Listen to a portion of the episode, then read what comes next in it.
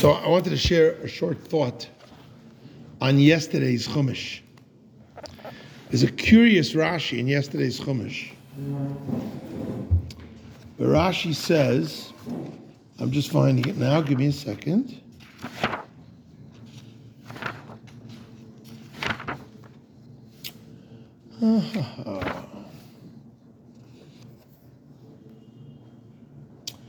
Rashi talks about Katabala Aretz.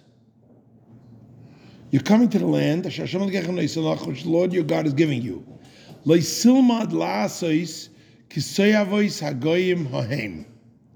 The English translation here for that verse is You must not learn to do the abominable practices of those nations. Don't learn. Lasa is to do, the abomin- abominable acts of those nations. Rashi jumps in here because it's kind of weird wording. Leisilmad Lasa is to not learn to do. And Rashi says, Aval atalamed, but you can learn lahavin to understand it, ulahayres and to give instructions. This is the rest of Rashi. Klima, that is to say, lahavin ma'asehem, to be able to have a good understanding of the acts and the behaviors and the conducts of the nations of Canaan. How disgusting is the way they behave how depraved is the way they behave, and therefore, to be able to instruct your children, do not do this and this. It's the way goyim behave. Don't do such a thing because this is what goyim do. We're Jews. We don't act this way. So you have to contrast that with a verse in last week's parsha, right? Because in last week's parsha it said Yavdu Agoyim That's the king got money, right? So the Torah says, don't do that. Don't walk around saying, let me learn what they're doing. So what really is the difference between there where it says, do not learn the ways of the world, of the nations of the world. Here it says you can learn the nations of the world in order to be able to teach your kids what not to do. Last week said don't learn at all. Anybody? How do you understand this Rashi contrasting with last week's parsha?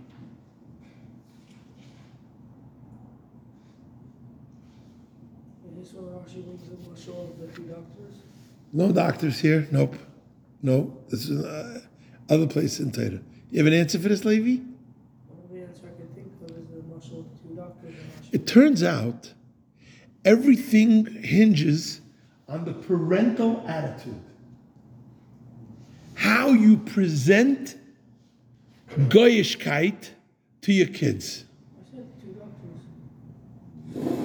The two doctors, one says, you mean the one doctor says, don't do this, the other one says, don't do it so you don't die like so and so died? Yeah. Is that the mashal you're talking about? Yeah. That's a good thought, but that's not the direction I'm going here now. It all hinges on the attitude. Parents have the power. See, some parents today take the attitude, don't learn anything about the goyim. Anything that has anything to do with the goyim, don't learn anything about them. We don't want to know from the goyim. We don't want to hear from the goyim. We don't know who the goyim are, etc., etc. So we don't know anything about the goyish world. And I'm not even saying that's a wrong approach. It's an approach to the way we bring up our kids. It's an approach to the way we bring up our kids. But that's what leads people fry out. No, chas v'shalom. No, many people stay very, very from that way because they understand anything that's velt, they reject. Nothing wrong with that. It doesn't work for everybody. That you're correct. What is Rashi telling us here? You know what Rashi is telling us here? That if a parent says, "Here's the ways of the goyim," oh, it's very geschmack. Oh, okay, we don't do that. We're Jews. If that's the attitude that the parent conveys to his child, then a child will always have a strong attraction to Goyishkeit.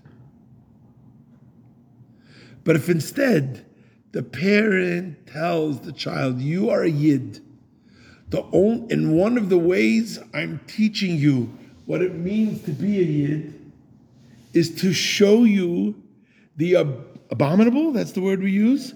Yes, abominable. It's right here in the Chumash. So I can't get in trouble if it has any reference to a politician that once walked the face of the earth. This has nothing to do with me. Don't blame me for this. Okay? The one of the ways I'm teaching you what it means to be a Yid is to point out to you the absolutely abominable behavior of the Goyim. Azoi feared a Goy. This is the way a Goy lives.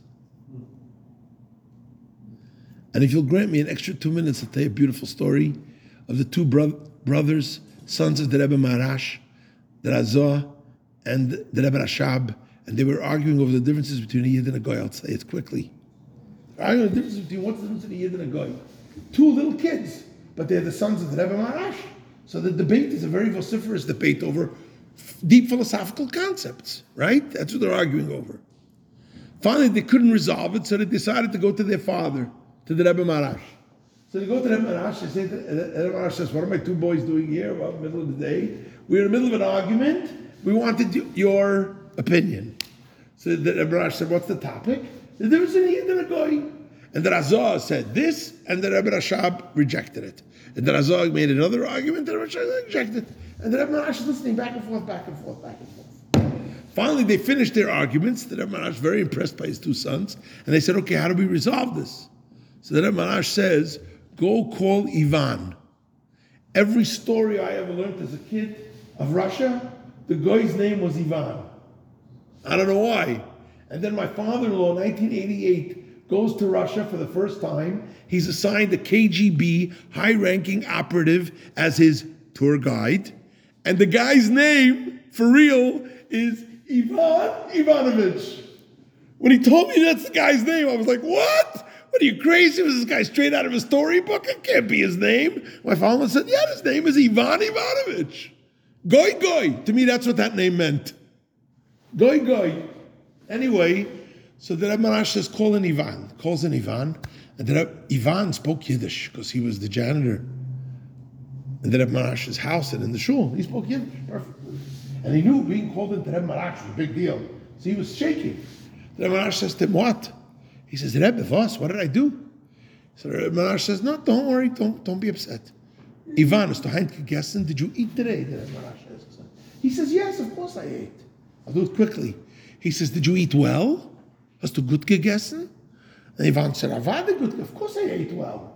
And the Rebbe says to him, for was hast du, why do you eat? He said, Essen, Essen haben koyach. You eat so you can have koyach. Power, strength. The Rebbe says, and was davon koyach, why do you need strength? He said, you need koyach to arbeiten.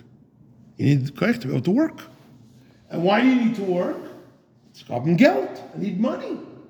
Says to him, why do you need money? Why do you need money?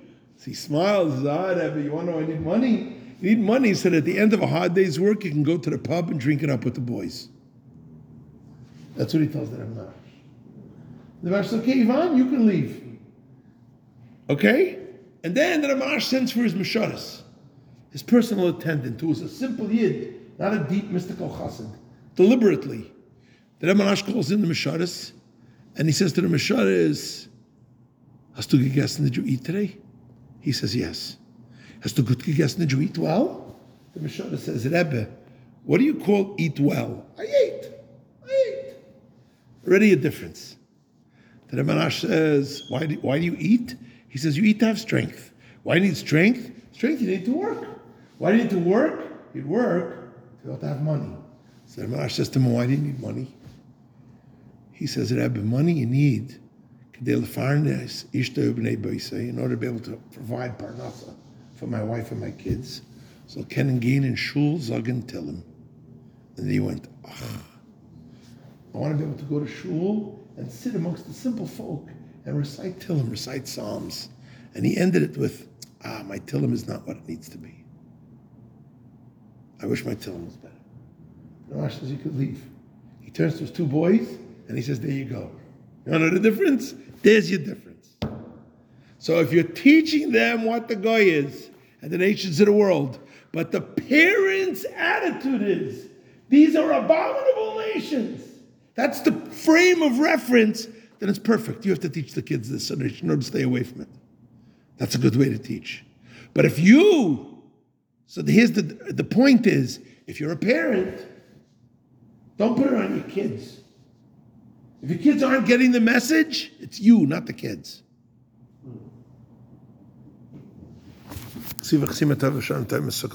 Everybody.